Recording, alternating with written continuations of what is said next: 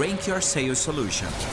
Transformando empresas e pessoas. Boa noite, pessoal. Tudo bem? Sejam todos bem-vindos aqui a mais um, um bate-papo bacana da Rank Mais Líderes, né? E que a gente sempre traz uma pessoa muito especial aí. E hoje nós estamos aqui com Eric Loureiro, né, Eric? Tudo bem? Como é que Isso está você? Aí. Você... Tudo em paz. E você, Frank? Boa tudo, noite, pessoal. Tudo jóia. Tá muito frio aí nessa montanha que você tá? Ô, oh, vim aqui para Monte Verde, 1.550 metros de altitude, tá gelado, cara. Tá gelado, né? Mas aqui, aqui Curitiba, dentro não, mas lá fora tá. Aqui em Curitiba, é, quando pega aquele é. ventinho assim, eu vou te dizer, é Você assim tá acostumado. Mesmo, né? É isso aí. Mas olha, olha, pessoal, hoje a gente vai estar tá trazendo aqui um tema muito interessante, né? Porque o nosso amigo aqui, o Eric Loureiro, ele é especialista em a parte de, de programação neurolinguística, né?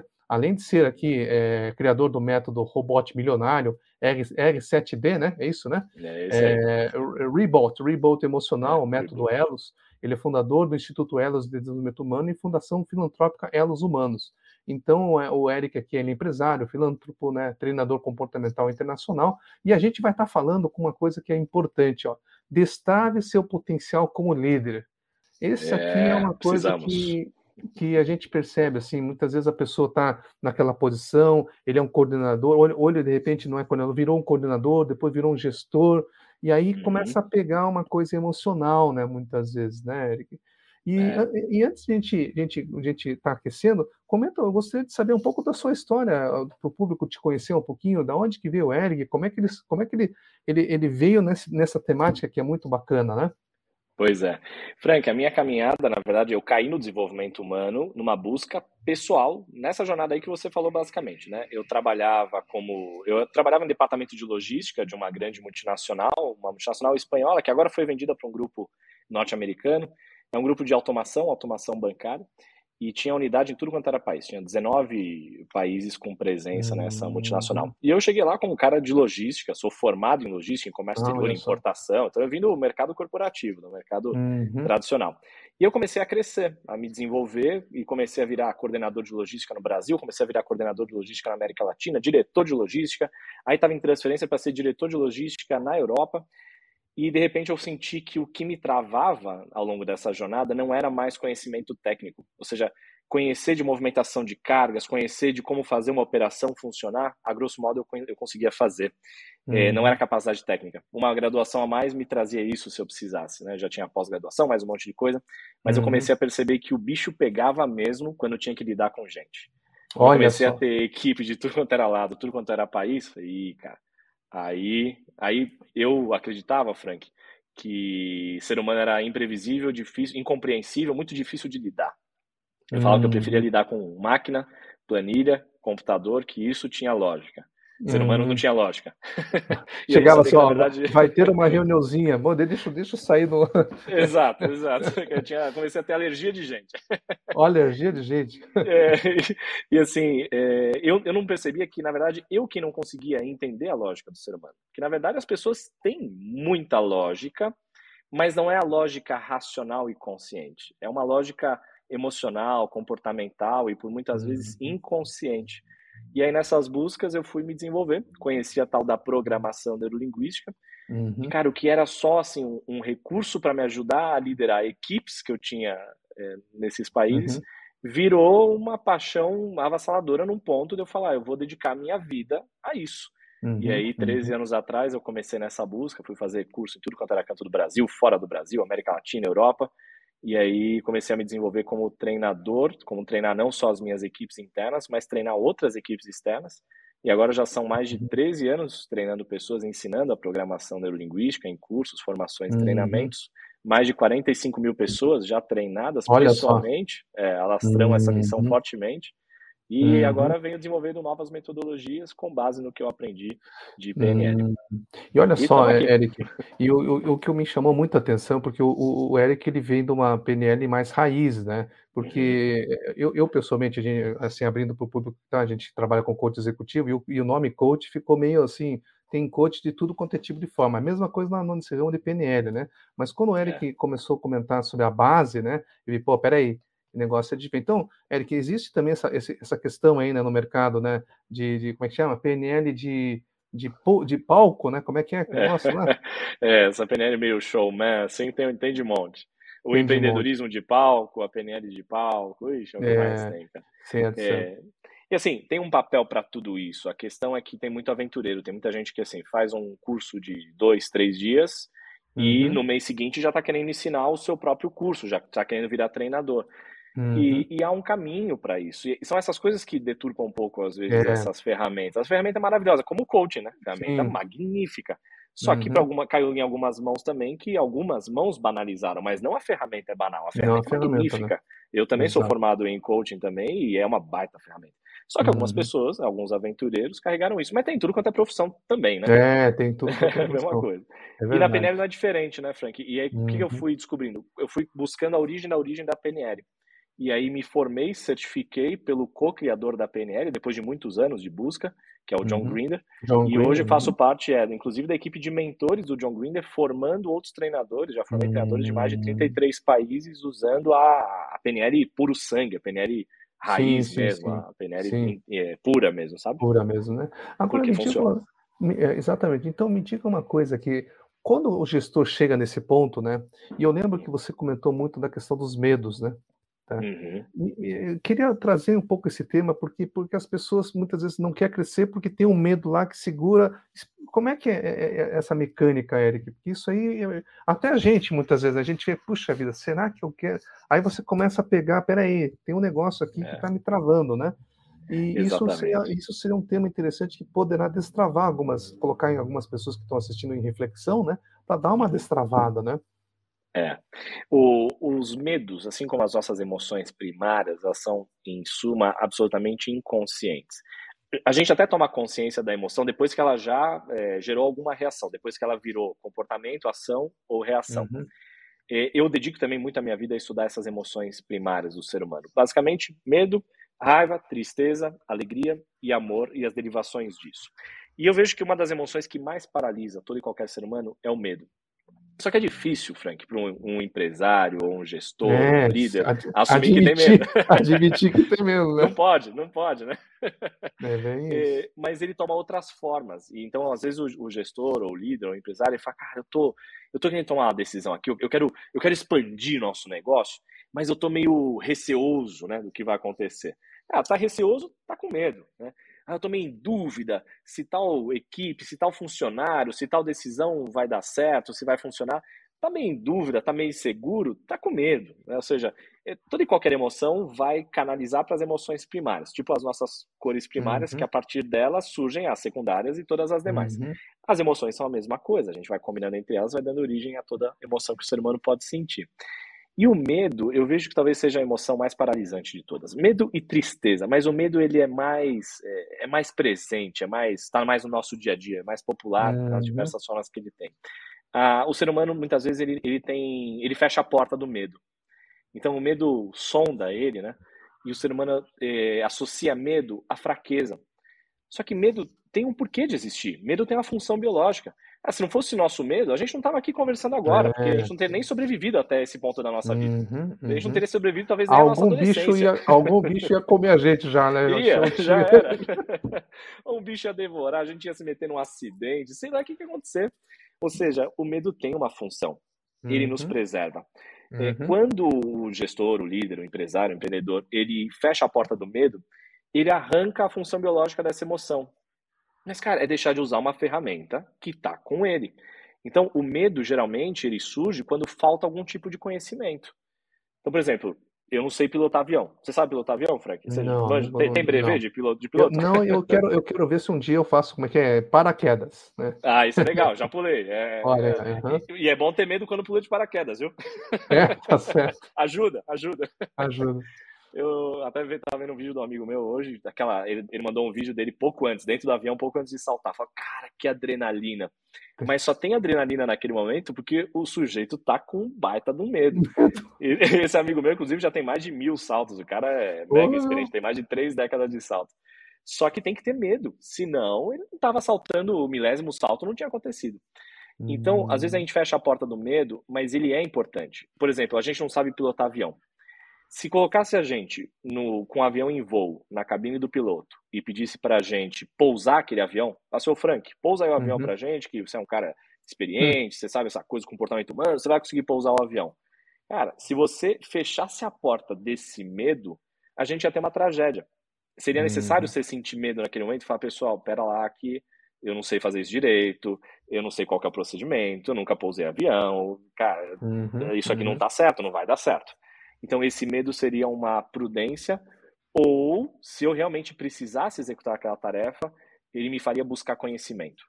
Então, por exemplo, vamos supor que eu uhum. realmente tivesse que pousar um avião. Cara, tem um piloto que sabe pousar um avião que não sente o mesmo medo que a gente. Então, eu precisaria uhum. entender aonde, aonde mora o conhecimento que faz aquele piloto conseguir agir, a, apesar de ter, de eventualmente, algum ponto da trajetória dele ter medo. Mas uhum. não é agir apesar do medo, aquela coisa de tá com medo, vai com medo mesmo. Eu não creio uhum. nesse conselho. Eu acho que isso é uma das maiores mentiras contadas por aí, muitas vezes. Eu acho que é perigoso. Vai com medo mesmo, dane-se o medo, é, vai de qualquer jeito. Eu não acho que é por aí. Porque uhum. senão o sujeito faz bobagem na gestão de uma empresa, de uma equipe, na vida agora, faz isso. Agora, Eric, quando que o medo, na verdade, tem aquela função biológica, mas quando o medo se sabota ele? É. Isso acontece. O processo de autossabotagem, né? Isso acontece. Quando a gente carrega programações inconscientes, às vezes algum episódio do nosso passado e vira um trauma, um bloqueio emocional ou um medo maior do que deveria ser, que aí não é o medo de falta de conhecimento. É aquele medo porque algum episódio do nosso passado causa uma influência no nosso presente. Eu costumo dizer que a nossa mente inconsciente vive ao mesmo tempo nos três tempos. Os três tempos uhum. psicológicos, não biológicos. Que tempos uhum. psicológicos são esses? Passado, presente e futuro. A nossa uhum. mente inconsciente, ela tem uma característica diferente da mente consciente. O inconsciente ele é atemporal. Então assim, ele não consegue distinguir bem o que é passado, presente, futuro. Ele flutua isso, ou seja, o nosso inconsciente hum. carrega informações lá de trás da nossa história e aplica essas informações, esses aprendizados hoje, longe da nossa percepção consciente. Então, por exemplo, às vezes eu não, eu não hum. percebo que eu estou reagindo a um cliente, mas não é aquele cliente. Eu estou reagindo a uma experiência que eu tive com outro cliente que me trouxe um problema semelhante do passado. Ou um colaborador que às vezes reage a um líder de um jeito excessivo, ele não está reagindo ao líder por vezes. Às vezes ele está reagindo do mesmo jeito que ele reagia ao pai dele, à mãe dele. Ou seja, o nosso inconsciente, ele, ele, ele mistura as emoções, os episódios, e às vezes um medo excessivo do passado, ele acaba derramando no presente. Por exemplo, tem muitas, muitas pessoas falam assim, aquele, o pessoal ah, tem medo do sucesso, medo de crescer, medo de ganhar muito dinheiro, né? Tá? É. Aí a pessoa, a pessoa quer, mas não dá para explicar um pouquinho, Eric, essa, essa, essa parte? Sim. Porque isso a gente vê muito, né, em, em gestora, mesmo na gente é. também, né, em alguns momentos. Eu por muito tempo tive medo do sucesso. Por quê? É, medo de prosperar, e isso me, me atrasou muitos resultados que eu já poderia ter tido há mais tempo. Que eu, eu tive que ralar duas vezes mais ou, ou demorar o dobro para conseguir chegar nos resultados que eu cheguei ao longo da jornada. É, eu percebia que o medo do sucesso era um medo que eu nunca tinha sequer vivido, era um medo imaginário, e a maior parte das pessoas que têm medo do sucesso ou medo de prosperar é um medo que elas sequer chegaram lá. É, elas têm medo pelo que o sucesso representa no inconsciente delas ou pelo que elas aprenderam de outras pessoas que falavam sobre o sucesso. E geralmente gente que não tem sucesso ou que não, ou que não prosperou, inclusive. Então, às vezes, o medo, a pessoa criar associações inconscientes de que o medo, ela vai, é, se ela tiver sucesso, ela vai ser sequestrada. Se ela tiver sucesso, ela vai ser, ela não vai mais ter paz. Se ela tiver muito sucesso, ela não vai mais ter é, ela vai ser demandada o tempo todo, a vida dela vai virar um caos, que os amigos vão desaparecer, os amigos vão embora, as pessoas vão, vão se aproximar por interesse, é, hum, que dinheiro só. traz muita dor de cabeça, que é, traz tra muita responsabilidade, traz muito trabalho, é, muita, é muito enchimento, eu não quero isso. Então, no inconsciente de muita gente, o sucesso, o dinheiro, prosperidade, assim, sucesso é. Cada um tem a sua definição de sucesso, né? Sim, sucesso sim. é uma coisa genérica, né? Mas aquilo que a pessoa às vezes vislumbra como um próximo patamar, às vezes está cheio de, eu chamo de vírus e bugs mentais, Frank, sabe? Está é, cheio de é, acessórios que não são verdadeiros. A pessoa Olha conectou e fez ligações que a gente chama em PNL de equivalências complexas, que não são verdadeiras. Então a pessoa associa que, cara, é, prosperidade é dor de cabeça. Putz, para mim prosperidade só ajuda a minha vida, só, só é só solução. Sucesso é, é peso, é, é enchimento, é demanda, é dor de cabeça. Cara, para mim, sucesso é alcance, é potencial, ou seja, é alcançar mais gente, é falar com mais pessoas, é tocar mais almas, é influenciar mais pessoas. Então, cada um tem a sua definição e conecta com o que quer. A maior hum. parte das hum. pessoas estão bloqueadas em relação a sucesso, prosperidade, um cargo maior. Tem gente que tem medo. Um, um cargo, cargo maior, maior, não é? Um hum. salário maior. A pessoa, no fundo, ela está um salário conectada. maior, olha só. Tem gente que tem... tem medo do salário maior. Porque é. tem gente que, no, no, fundo, Frank, tem a crença de que não é tão bom assim, de que não tem capacidade de entregar. Fala, cara, se vocês me pagarem mais, eu não sei se eu dou conta, não sei se eu consigo entregar de volta isso. Mas antes fosse um uhum. pensamento consciente. Não é consciente, é inconsciente. Não é consciente. Mas e como é que as pessoas conseguem dar conta disso? Porque isso, é, é, é, aí entra numa pergunta, né? Por que, que as é. pessoas não conseguem produzir mudança ou sustentar uma mudança de comportamento, né? E aí, pessoal, o pessoal que está assistindo, fica bem à vontade de perguntar também. Aí tem um chat aí, pode perguntar e aproveitar que o Eric está aqui. Manda barra. É, o, o, uma pessoa às vezes não produz uma mudança, Frank, porque ela não entende, não reconhece. Primeiro, o, geralmente não tem nem consciência do que ela está sentindo, da emoção. Olha então vamos só. dar um exemplo do medo de é, um cargo novo, um desafio novo, um próximo degrau, um próximo patamar. Às vezes a pessoa nem acessa que ela está com medo de fato. Então aí ela já começa a, a, a não, não conseguir produzir a mudança porque não faz nem contato com o que precisaria ser mudado. Não tem consciência. Mas a emoção está lá. A pessoa só percebe quando às vezes vira uma reação, né? Então, primeira coisa, perceber qual emoção está surgindo. E aí é um exercício, eu chamo de acuidade sensorial. A acuidade sensorial é Percepção. é perceber, sensibilidade, isso, aguçar as percepções sobre si mesmo. É a expansão de consciência. A maior parte das pessoas não percebem é, o, o, que elas fazem, não percebe o que elas pensam, não percebe o que elas falam, não percebe é, o que elas sentem, não percebem. Das pessoas estão vivendo no automático e, completamente. E muitas vezes a pessoa está centrada nela mesma, né? Ela não se percebe, Isso. né? É, centrada nela, mas dentro dela sem questionar ela mesma, né? Ou seja, ah, ela, sem questionar. É, é, uhum. Isso, ela não, ela não se coloca do lado de fora dela mesma e ouve o que ela pensa, ouve o que ela diz, vê o que ela faz, vê o que ela decide. A pessoa está muito eh, em si uhum. mesma, ao mesmo tempo fora de consciência sobre si mesma. É um negócio meio paradoxal, hum, mas é como a maior parte das pessoas vive. Que, porque isso está inconsciente, né? Que você falou, né? Exato. Exato. Hum. Não faz isso com uma uhum. expansão de consciência.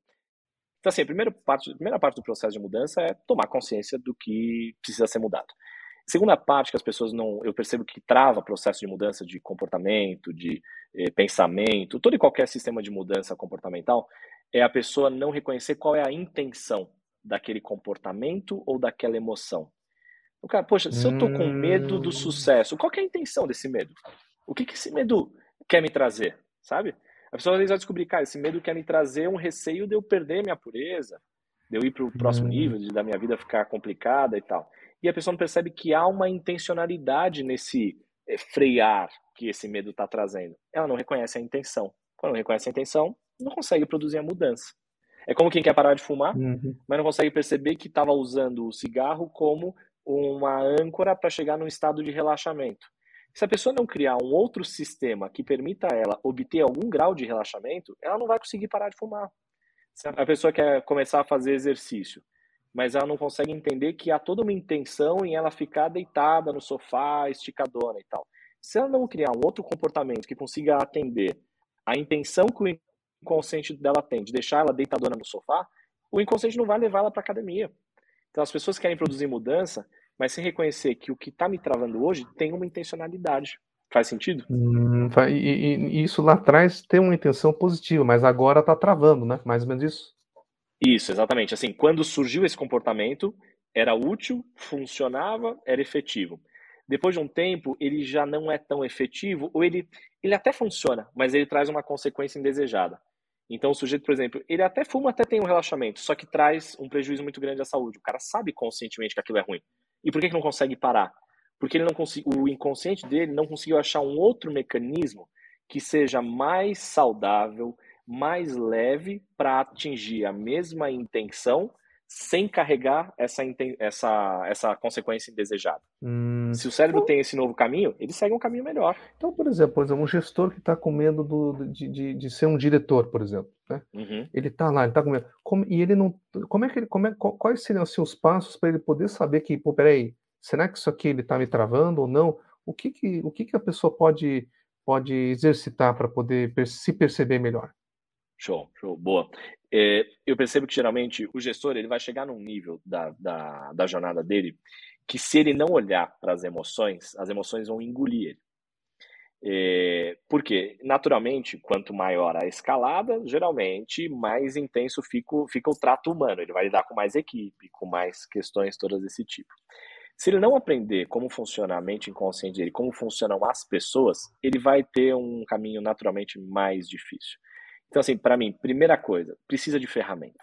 Precisa de ferramenta para si mesmo e para lidar com os outros. Para mim, precisa mergulhar no autoconhecimento, entender como que a mente humana funciona, como que as emoções funcionam, como que, eh, sobretudo e principalmente, como que o, o que a gente vive é, é, é decodificado, é distorcido na nossa mente e se transforma em significado. Porque a gente está vivendo alguma coisa ali, o gestor às vezes está tá lidando com uma situação, ele acha que o problema é aquele problema.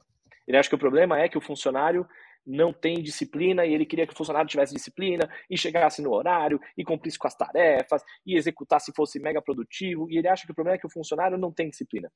Mas o funcionário tem disciplina, ele só não está usando naquele contexto. Então, quando ele começa a entender que, na verdade, todo ser humano tem um recurso, ele só não está usando naquele contexto. Por quê? Duvido que o sujeito não tenha disciplina se é um contexto que tem interesse. Então, a primeira ferramenta é entender como que a mente humana produz resultados efetivos em alguns contextos e resultados que não são efetivos em outro contexto. Existe uma lógica, existe uma estrutura. Inclusive, é daí que vem a PNL. Uhum. A PNL vem do estudo da excelência humana era uma resposta, era a, foi uma decodificação de a, como uhum. funciona o inconsciente, como funciona a mente humana, que buscava responder a seguinte pergunta: né? é, se alguém tem o resultado de excelência, é possível decodificar essa excelência e transpor essa excelência para mim ou para qualquer outra pessoa?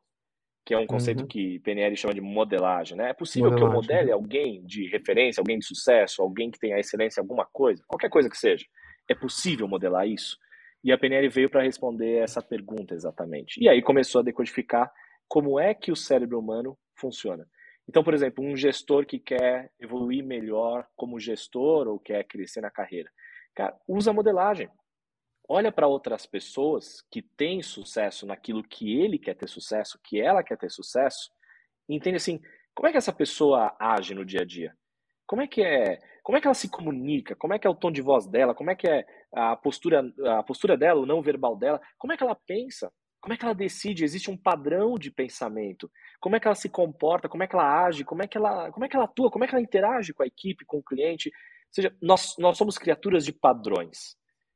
Aí, quando eu dizia lá atrás, Frank, que uhum. eu não entendia as pessoas, que as pessoas não tinham lógica, não tinham a mesma sistemática que um computador tinha, que eu, eu era um cara de exata, cético e racional pra caraca, é uhum. porque eu não entendia as lógicas do comportamento humano. As pessoas têm a mais perfeita lógica, as pessoas têm padrões.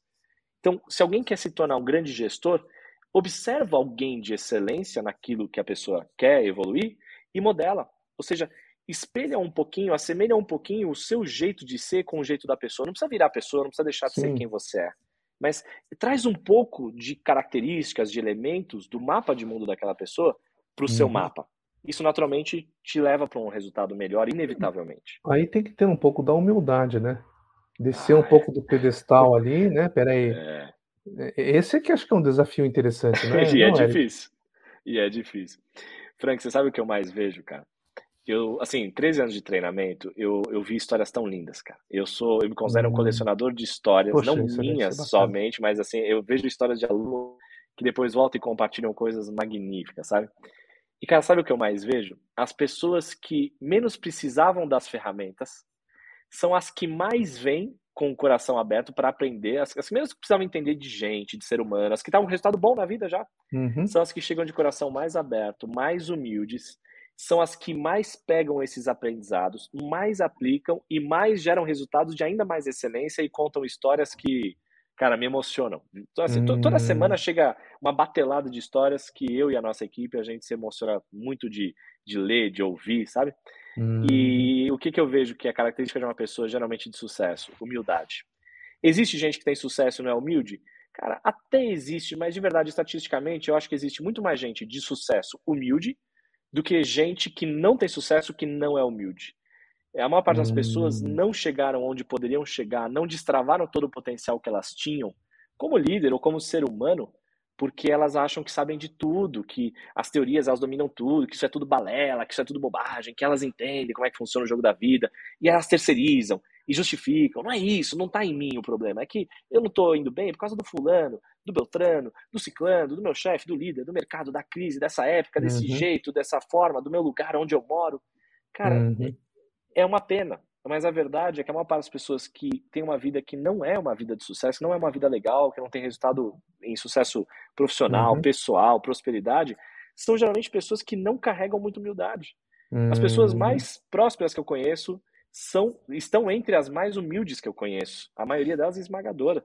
Sabe? Então, então uma, uma, é das coisas, uma das coisas que você falou que não consegue produzir mudança tem esse lado, né? Tem, primeiro tem que ouvir, tem que ser um pouco mais é. humilde, né? Para poder entender o outro, né? Exato. E muita gente não consegue entender o outro, não consegue entender nem si mesmo, muito menos o outro.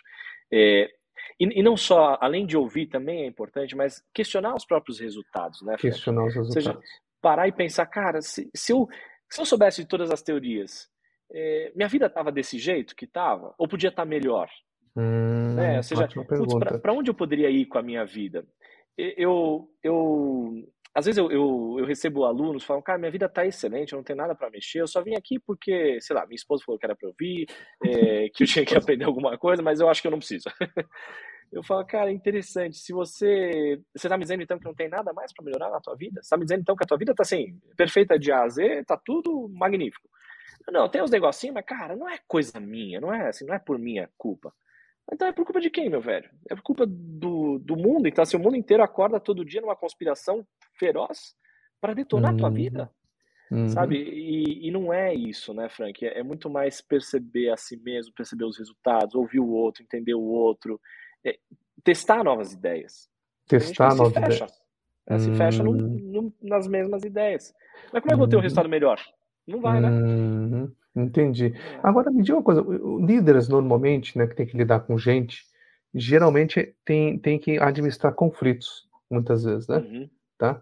E o, como é que fazer nesse, nesse contexto que o mundo tem tanta diversidade? Como é que é isso? Como é que o líder tem que se comportar, tem que se perceber? Porque aí não é só, não é só, por exemplo, o, a crença do dele mesmo, é dos outros também, né? E como é que você, como é que é isso aí? É, aí já não é ele, ele já, ele já é um, faz parte de um sistema, né? Sistema. Uhum. É, tem um, tem um, uma técnica que eu gosto muito, Frank, que é uma, é uma é uma, é uma como, é que eu vou, como é que eu vou simplificar o nome? A gente chama de chunking up. É uma segmentação para cima, é uma uhum. é buscar é, é, buscar um consenso, mas tem uma estrutura para isso. É basicamente o seguinte, o, o que, que é o, o pano de fundo da técnica? É entender assim, nós temos uma divergência. Vamos supor que uma parte da equipe quer entende que quer seguir com o cliente, outra parte entende que aquele cliente está trazendo muito problema, quer desligar o cliente, quer parar de servir uhum. aquele cliente. E, aí tem uma, uma divisão interna ali. Divide o time, divide a equipe, divide a empresa. Ou é clássico o problema entre comercial e produção, né? As histórias uhum. clássicas que a gente já conhece. Você foi de logística, né? Você foi de logística. Conheço bem. o problema da galera das vendas, a galera do chão de fábrica, né? Briga eterna, né? E tava eu lá no meio, dialogando entre o chão de fábrica e, é, e o comercial. Faz parte, né? E, e o que acontece, cara? Na verdade, na verdade, no fundo, os dois, os dois lados da história devem estar em algum ponto buscando a mesma intencionalidade. Quando eu, quando eu começo a segmentar para cima, eu começo a ver quais são as intenções de cada lado. Então, quais são as intenções daquela equipe que quer manter o cliente? Quais são as intenções daquela equipe que quer é, demitir o cliente? Ou vamos, já que a gente deu o uhum. exemplo de produção e comercial, vamos dar exemplo clássico. Vamos, vamos usar esse exemplo. Não, esse é clássico. Tem, não é? Vamos supor que a produção ou a galera da, do chão de fábrica e tal é, quer, que, quer que diminua o ritmo. Galera, para de vender, pelo amor de Deus. Isso aqui tá, tá dando um gargalo, tá? Vai colapsar o sistema aqui. Não, tenho, não consigo contratar, não consigo treinar, funcionar. Cara, isso aqui tá uma loucura, um caos. E a galera do comercial fala, bicho, resolve isso aí, cara. Eu vou vender, porque essa coisa tem que acontecer. Meu trabalho é vender, eu vou vender mais, fazer esse negócio prosperar, melhorar a condição de vocês. E, cara, vamos para cima. E aí começa a dividir. Aí um começa a puxar cada um para um lado e tá lá né? O, o, sujeito lá, o gestor lá no meio do, do fogo cruzado, tentando entender o que, que ele faz com isso tudo. É, vamos pensar, é, sim, são suposições, tá? Não é uma sim. verdade fechada, mas são suposições. E qual será que é a intenção do pessoal do, do, da produção quando fala, galera, para de vender, eu não estou dando conta, vai dar problema. Talvez eles queiram atender melhor os clientes que têm, talvez eles estejam com medo de falhar com algum cliente e de perder um cliente importante, ou de, sei lá, ter um problema com a equipe. E, e assim, problema não para na equipe. Né? Se, se eu tiver um problema com a equipe, eu tenho um problema na empresa. Se eu tiver um problema na empresa, eu tenho um problema, tenho um problema com o cliente. Então, às vezes, o pessoal da produção não quer que dê problema no cliente. Hum. E o hum. pessoal do comercial quer vender mais, porque quer atender mais o cliente, porque quer poder resolver mais problema do cliente. Uhum. Aí se eu começo a segmentar para cima, um quer resolver mais problema do cliente, outro quer resolver os problemas que já assumiu do cliente, mas quer resolver de uma forma efetiva e precisa. Aí você fala, uhum. mas peraí, ainda não tem total consonância, eles ainda estão degladiando. Um fala que o melhor para o cliente é não atender eles com mais nada, o outro fala que é melhor vender mais coisa para o cliente. Então vamos subir mais um pouquinho. No fundo, no fundo, o que, que eles querem? O que, que o pessoal de produção quer quando quer atender melhor o cliente com o que já assumiu de contrato? Eles querem atender melhor o cliente, quer, ser, quer oferecer a melhor experiência possível para o cliente. Uhum. E o uhum. comercial, quando quer resolver mais problemas dentro do cliente? Talvez eles queiram atender melhor o cliente, querem encantar o cliente. A diferença é, então lá em cima há um consenso. O que, que eles querem? O melhor para o cliente. Lá em cima, em vários níveis de intencionalidade uhum. segmentada para cima, eles convergem. O problema que eu tenho a divergência é quando eu começo a ir para o como fazer para atender a essa intenção. Então, não o que fazer, a intenção, eles estão eles estão de acordo. O que fazer, uhum. o que fazer eles estão de uhum. acordo, só que é inconsciente, eles não percebem isso. Agora, como fazer? Qual caminho eu percorro? É pela esquerda ou pela direita? Uhum. Aí começa a ter divergência. Então, o que, eu, o que eu uso muito como técnica quando tem eh, divergência em equipe? Eu junto as duas equipes e agora é o seguinte, rapaziada, vocês vão defender não a estratégia de vocês, não a ação de vocês. Vocês vão defender a partir de agora a intenção que vocês têm quando vocês fazem o que fazem. E aí a gente começa a parar de discutir ação, decisão, comportamento. A gente passa a discutir intenção. E aí, quando você vai uhum. subindo, subindo, subindo, subindo, subindo as intenções, cara, inevitavelmente chega uma hora que gera consenso. Uhum. Aí, quando a gente gera consenso, em algum ponto consegue entender melhor, cada um consegue entender melhor o lado do outro. Aí fala, ok, entendemos o consenso. Agora, como é que a gente faz para respeitar essa intenção, mas por um caminho que seja saudável, ecológico, sustentável para os dois lados? Uhum. Aí você consegue firmar um Entendi. acordo. Sem isso, o acordo é falho. É falho. E tem uma pergunta aqui, Eric, vamos enganchar aqui. O Fabrício Lacerda aqui Bora. trouxe uma pergunta interessante aqui. Ó. As pessoas estão sem vontade, meio, meio que quase para nada. As empresas estão é. sofrendo com essa escassez de mão de obra. E o medo, ele tem e o medo vem para piorar isso. É. Né?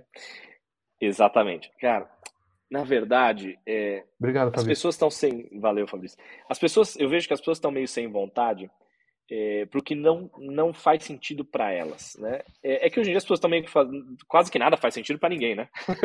Uhum. é, até mesmo essa coisa dessa romantização do propósito, da missão, né? Eu mesmo falo, vez ou outra, sobre propósito, sobre missão, mas eu acho que há um exagero nesse negócio de propósito e missão, minha opinião pessoal, sabe, Frank? Eu acho que as pessoas romantizaram demais esse negócio. Elas acham que missão e propósito vão se abrir as nuvens no céu vai descer uma uhum. mensagem divina, sagrada e perfeita que vai trazer uma resposta que a missão daquela pessoa é erradicar a fome da humanidade. Uhum. E não é assim. Então, o que eu vejo, falta um pouquinho de intencionalidade, de ver sentido, significado, e não é só ver, é dar significado para aquilo que as pessoas fazem. As pessoas fazem o que fazem, às vezes, sem conectar com um propósito maior. Então, eu, uhum. eu falo que hoje em dia eu subo num palco, eu treino pessoas, eu conduzo treinamentos para centenas de pessoas ao mesmo tempo. Hoje em dia, quem vê o holofote, as luzes, a plateia e tal, fala, nossa, algo importante, algo grandioso. Cara, mas lá atrás, quando eu ficava lá nos bastidores, organizando papelaria, cortando fita crepe para cuidar de um material, é, cortando fita dupla face, que foi assim que eu comecei no desenvolvimento humano. Depois eu consegui ir lá atrás e operar a mesa de som, ajustar o médio, o agudo do palestrante estava lá na frente, eu já enxergava propósito. Eu enxergava que aquilo que eu estava fazendo tinha significado. Ou seja, eu falava, cara, não é porque eu estou cortando uma fita dupla face para colar num pedaço de papel que o cara vai fazer uma atividade ali que vai dar um, um entendimento para ele, que não que isso não tenha propósito ou que isso seja menor. Então, uhum. o que uhum. falta para muita gente, que elas estão meio sem vontade, é que elas não enxergam eh, propósito, significado, nada. A maior parte das uhum. pessoas, aquilo que a gente falou agora há pouco, né, Frank? A maior parte das pessoas estão vivendo automático. Elas não estão pensando o que elas fazem, por que elas fazem, para quem elas fazem. Uhum. Aí dá uhum. nisso. Né? Uhum. É, é uma pena. Mas há uma falta de significado, eu vejo, sabe? Questão do significado, né? A pessoa tá ali. E me diga uma coisa, Eric, voltando àquela parte, né? que mais que você acha que, que ajuda a destravar o potencial do líder ali? Você falou de, de, de autoconhecimento, de ampliar a consciência, de se perceber, né? Tem mais é. alguma é. coisa que é importante nesse, nesse, nessa é. receita? É, eu, eu falei da coisa da modelagem, né, de buscar modelagem. referências de sucesso também. Eu acho que isso é muito, muito importante. Eu começaria por aí, inclusive. Agora, assim, é, toda e qualquer ferramenta de autoconhecimento eu acho fabulosa. Mas, sobretudo, o, o líder é, se investigar enquanto a sua própria história pessoal. Olha Porque só. É, não dá para separar quem eu sou como ser humano de quem eu sou como profissional. Né, Frank? Você, você também é um estudioso da mente uhum. humana, você adora também as ferramentas todas de uhum. conhecimento humano. E, cara, a gente não vai para o trabalho e tira o cérebro é, uhum pessoa, né, pessoal, e coloca o cérebro profissional e vai para o trabalho. Nós carregamos, é o mesmo cérebro, é o mesmo inconsciente, não tem a divisória.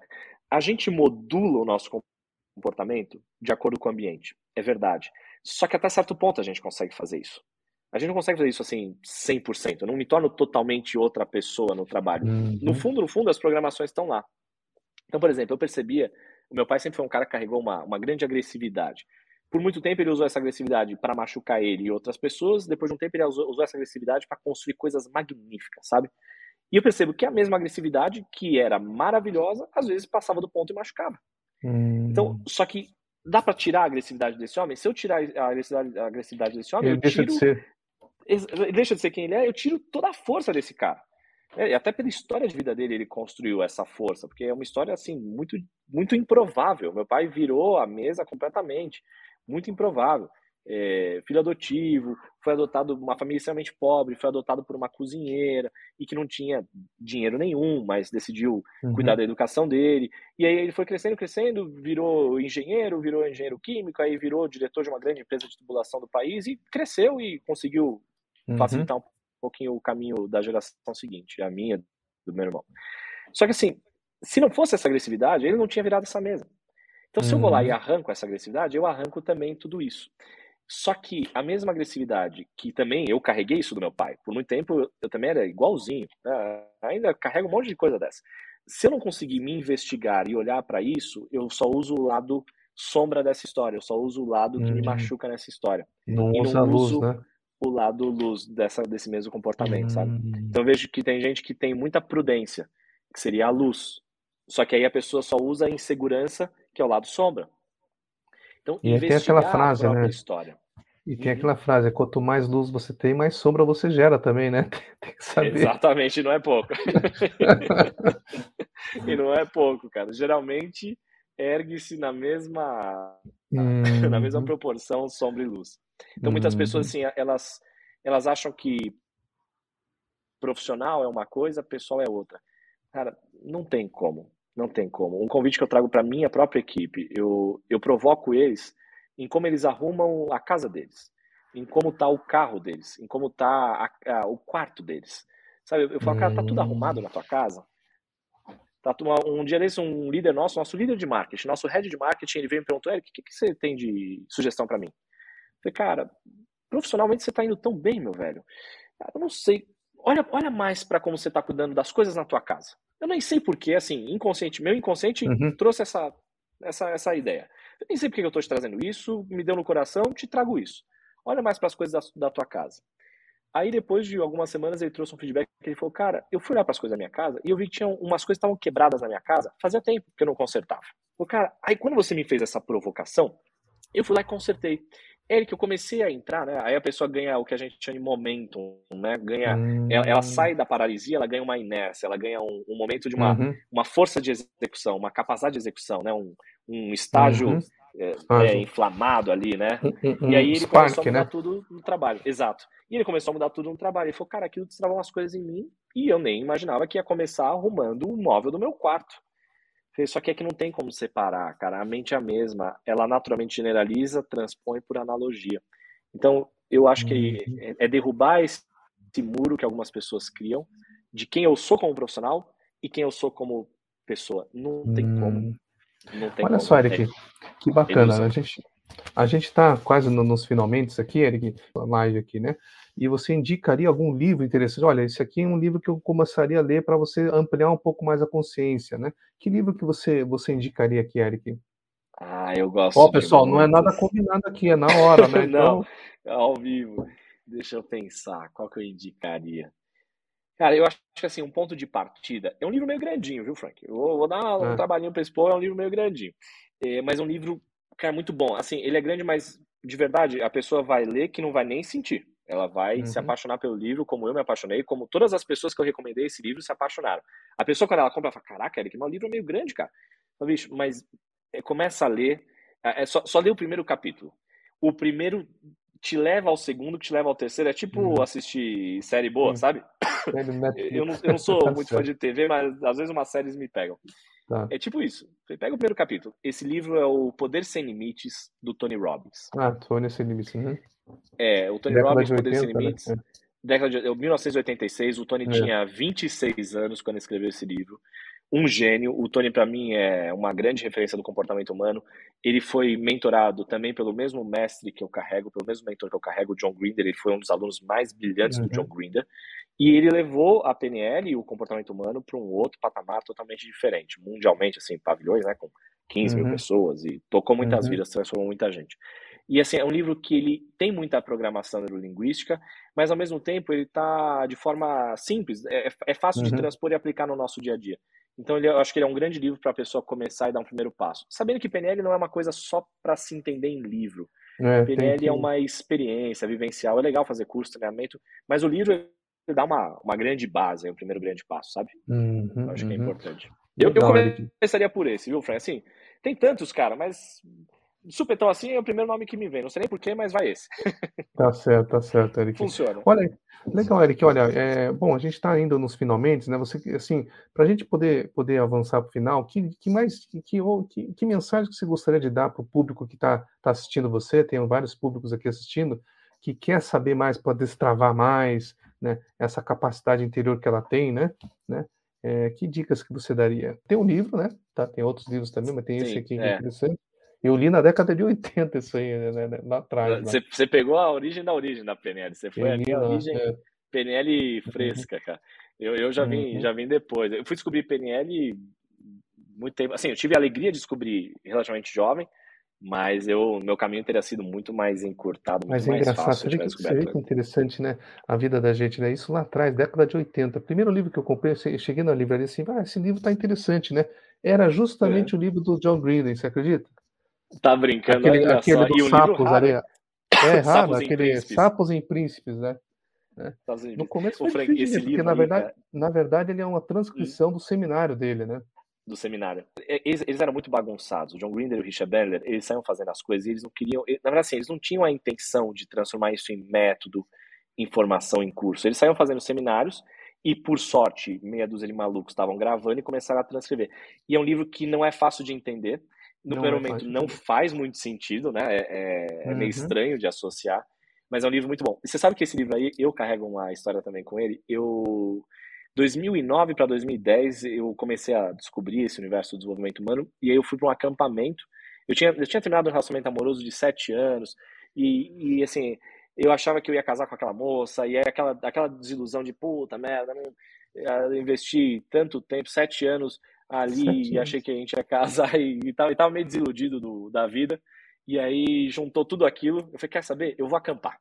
Aí eu fiquei acampado por 30 dias. Eu peguei meu. um finalzinho de ano, dias. 30 dias acampado. Eu peguei um final de ano, falei, quer saber, eu vou emendar aqui, vou sair de cena um pouco e vou ficar acampado. E eu já estava apaixonadaço pelo desenvolvimento humano, foi muito poderoso aquilo.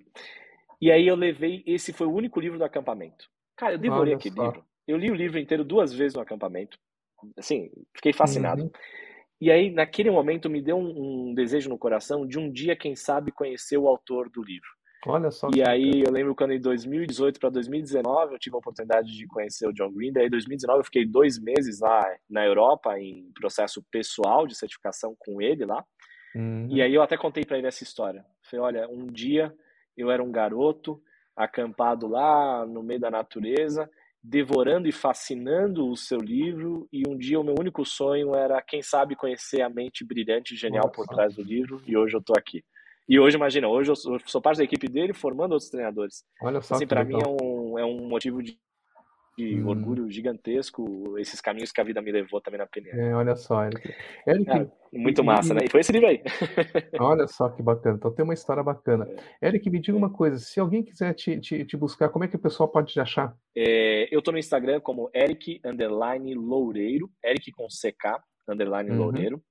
E até já emendando com a pergunta que você fez anteriormente, Frank, o é, que, que, que, eu recomendaria para as pessoas? Sim, opa, é isso aí. Vivam alguma, é, vivam alguma experiência é, de imersão mais profunda. É, eu, eu lá no passado, Frank, eu, eu era um cara muito cético e desconfiado. Assim, eu ainda sou cético com algumas coisas. Eu, eu, eu no primeiro momento, eu questiono se as coisas fazem sentido. Pra, se fizer sentido, aí eu vou mais fundo, né? Mas hoje em dia, eu já me permito testar as coisas. E antigamente eu não me permitia nem testar as coisas, nem provar uhum. as coisas, nem entender quem eu era, nem fazer cursos, nem treinamentos. Então, assim, uma recomendação que eu tenho, um conselho que eu tenho, que, eu tenho é, é não, não fechem a porta é, para treinamentos, cursos, formações de autoconhecimento, seja no coaching, seja na programação neurolinguística. Né? Por exemplo, eu, eu, eu ministro imersões intensas que algumas pessoas não entendem o quanto isso pode ser transformador porque elas têm medo do desconhecido. E eu já fui esse uhum. cara um dia. Antes de eu entender a PNL, eu já fui esse cara. Talvez você tenha sido isso em algum uhum. momento também, Frank. E uhum. quando a gente olha hoje com tantos frutos, a gente fala, cara, isso é muito maravilhoso. Só que a pessoa que está lá de frente para esse portal não sabe dos frutos que atravessar aquele portal vai trazer para a vida dela.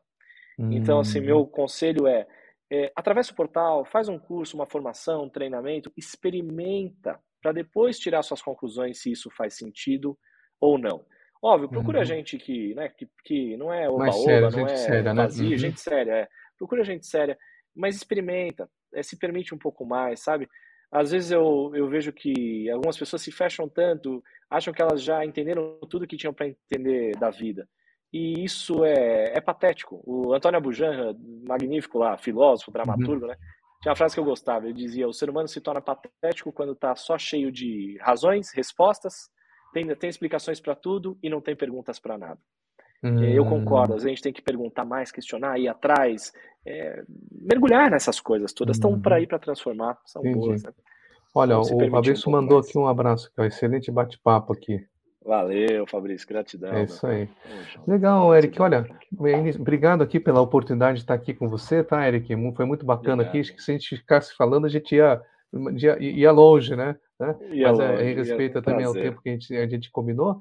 É, e olha, pessoal que está aí assistindo, né? Sigam a gente também no Instagram, que é Rank Líderes, ou Rank-se também. Tem um canal do YouTube, e essa, essa nossa bate-papo aqui vai ser transformado em podcast. E aí, a gente, quem quiser o um podcast aí, é só seguir, é só buscar lá no Spotify é, o Rank-se, tá bom? Beleza, pessoal? É isso aí por hoje, então, Eric. É, satisfação em, em conhecê-lo. Se você vier aqui para Curitiba, eu vi que você dá, gosta de montanha, né? Aqui na região eu tem gosto. bastante montanhas. eu, eu, costumo também fazer umas caminhadas com meu filho de montanha aí, então é, fiz alguns perrengues, mas eu não fiquei, não, não fiquei 30 dias acampado. Essa experiência. É, é muita ousadia, é muita ousadia. tá bom, Eric? Olha, obrigado, pessoal, para todo mundo, tá? Valeu. Gratidão, Frank, um prazerzão. Um prazer. Um abraço. Rank Your Sales Solution transformando empresas e pessoas.